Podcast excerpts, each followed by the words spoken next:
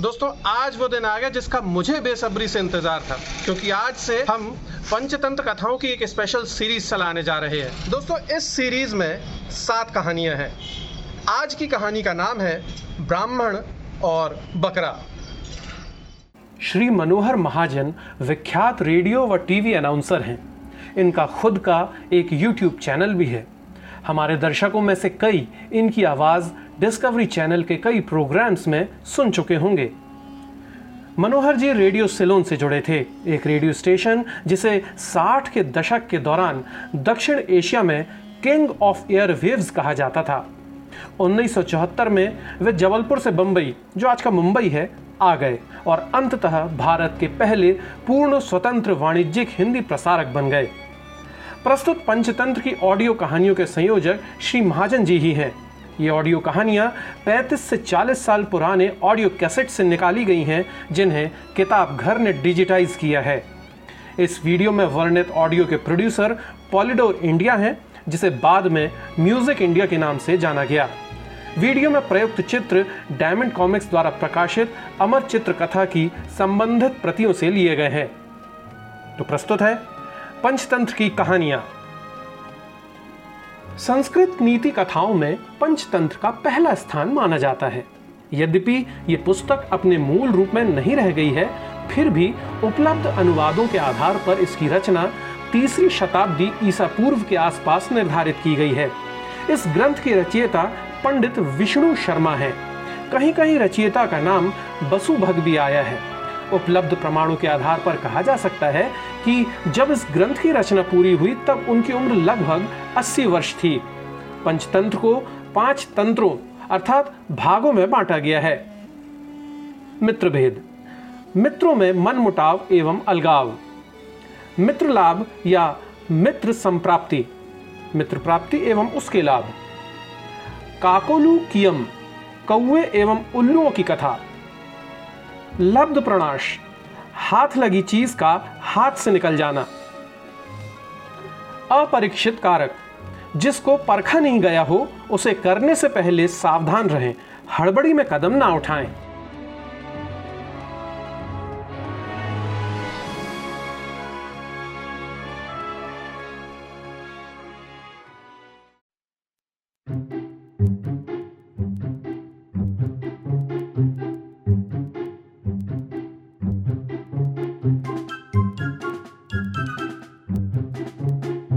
एक दिन मित्र शर्मा नाम का एक ब्राह्मण किसी गाँव से भोजन करके लौट रहा था।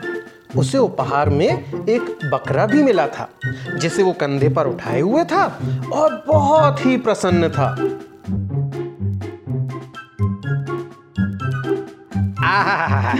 वाह वाह, यजमान, खूब बढ़िया भोजन मिला। मन प्रसन्न हो गया। ओम। और ये उपहार भी अच्छा मिला। इसे खूब खाना खिलाऊँगा। नहीं नहीं घास खिलाऊँगा। जब खूब मोटा, ताज़ा और बड़ा हो जाएगा तो इसे बेच दूँगा। अरे अरे, अभी से क्यों रोता है? जब बड़ा हो जाएगा, तब बेचूँगा।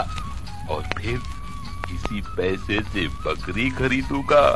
फिर उसके बच्चे बेचकर गाय खरीदूँगा। फिर फिर भैंस खरीदूँगा। इस तरह मैं गाँव का सबसे बड़ा आदमी बन जाऊँगा।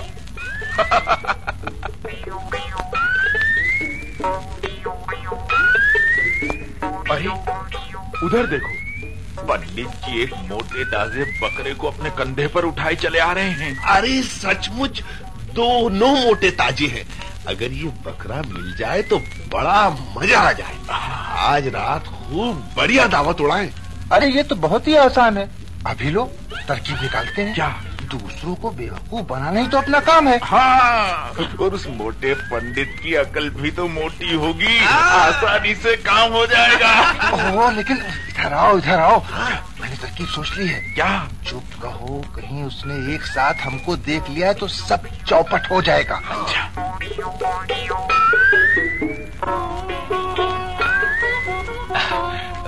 बहुत देर हो गई है। थोड़ा तेज चलूँ जल्दी घर पहुँच जाऊँगा। पंडित जी प्रणाम। जीते रहो बच्चा सब आनंद मंगल है ना? सब आपकी दया है पंडित जी। लेकिन पंडित जी मुझे विश्वास नहीं होता। विश्वास? कैसा आ, विश्वास? आप एक कुलीन ब्राह्मण हैं भगवान का भजन करते हैं। हाँ। आप एक कुत्ते को अपने कंधे पर उठाए लिए जा रहे हैं। अब तो आपको गंगा स्नान करना होगा। अरे मूर्ख ये कुत्ता नहीं बकरा है।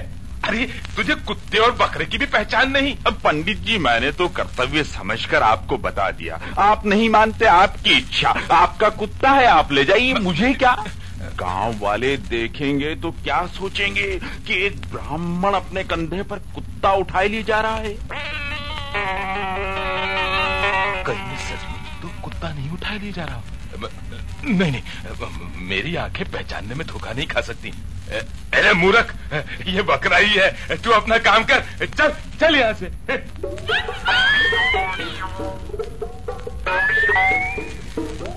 कैसे कैसे लोग हैं इस दुनिया में? इन्हें बकरे और कुत्ते की भी पहचान नहीं। राम राम पंडित जी। जीते रहो बच्चा जीते रहो। महाराज आज आपके दर्शन हो गए मन प्रसन्न हो गया। परंतु परंतु क्या? ये गाय का मरा हुआ बछड़ा। राम राम राम राम। कहाँ है? कहाँ है? आपके कंधे पर जी। कंधे पर? आ? क्या बकते हो? अच्छा। लगता है आपको इस मरे हुए बछड़े से बहुत प्रेम हो गया है।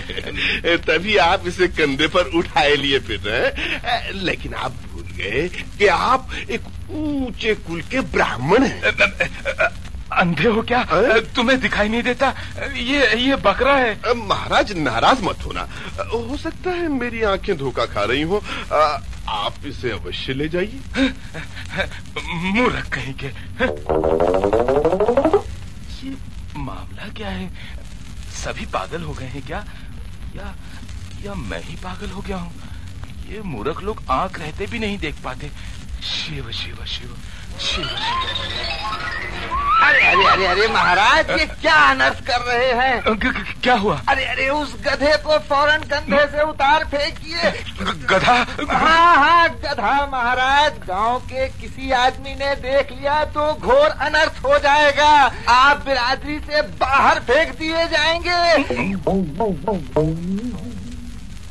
नहीं नहीं तीन तीन आदमी झूठ नहीं बोल सकते। इसमें ज़रूर कोई धोखा है। ये ज़रूर कोई भूत प्रेत है जो तरह तरह के रंग बदल रहा है। इसे, इसे फेंक ही देना महाराज क्या सोच रहे हैं? उसे फ़ौरन फेंकिए नहीं तो ये लो। इसमें ज़रूर कोई खोट है। शिव शिव शिव शिव।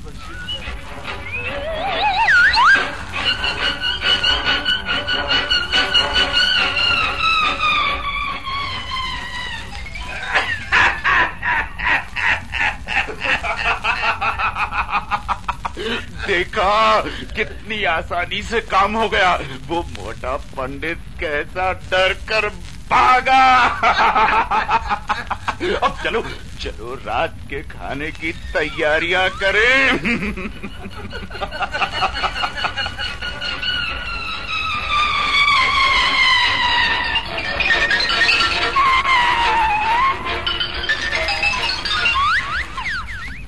मनुष्य को दूसरों के कहने पर नहीं जाना चाहिए। दूसरों से ज़्यादा अपने आप पर भरोसा करना चाहिए। नहीं तो मित्र शर्मा की तरह हानि उठानी पड़ती है।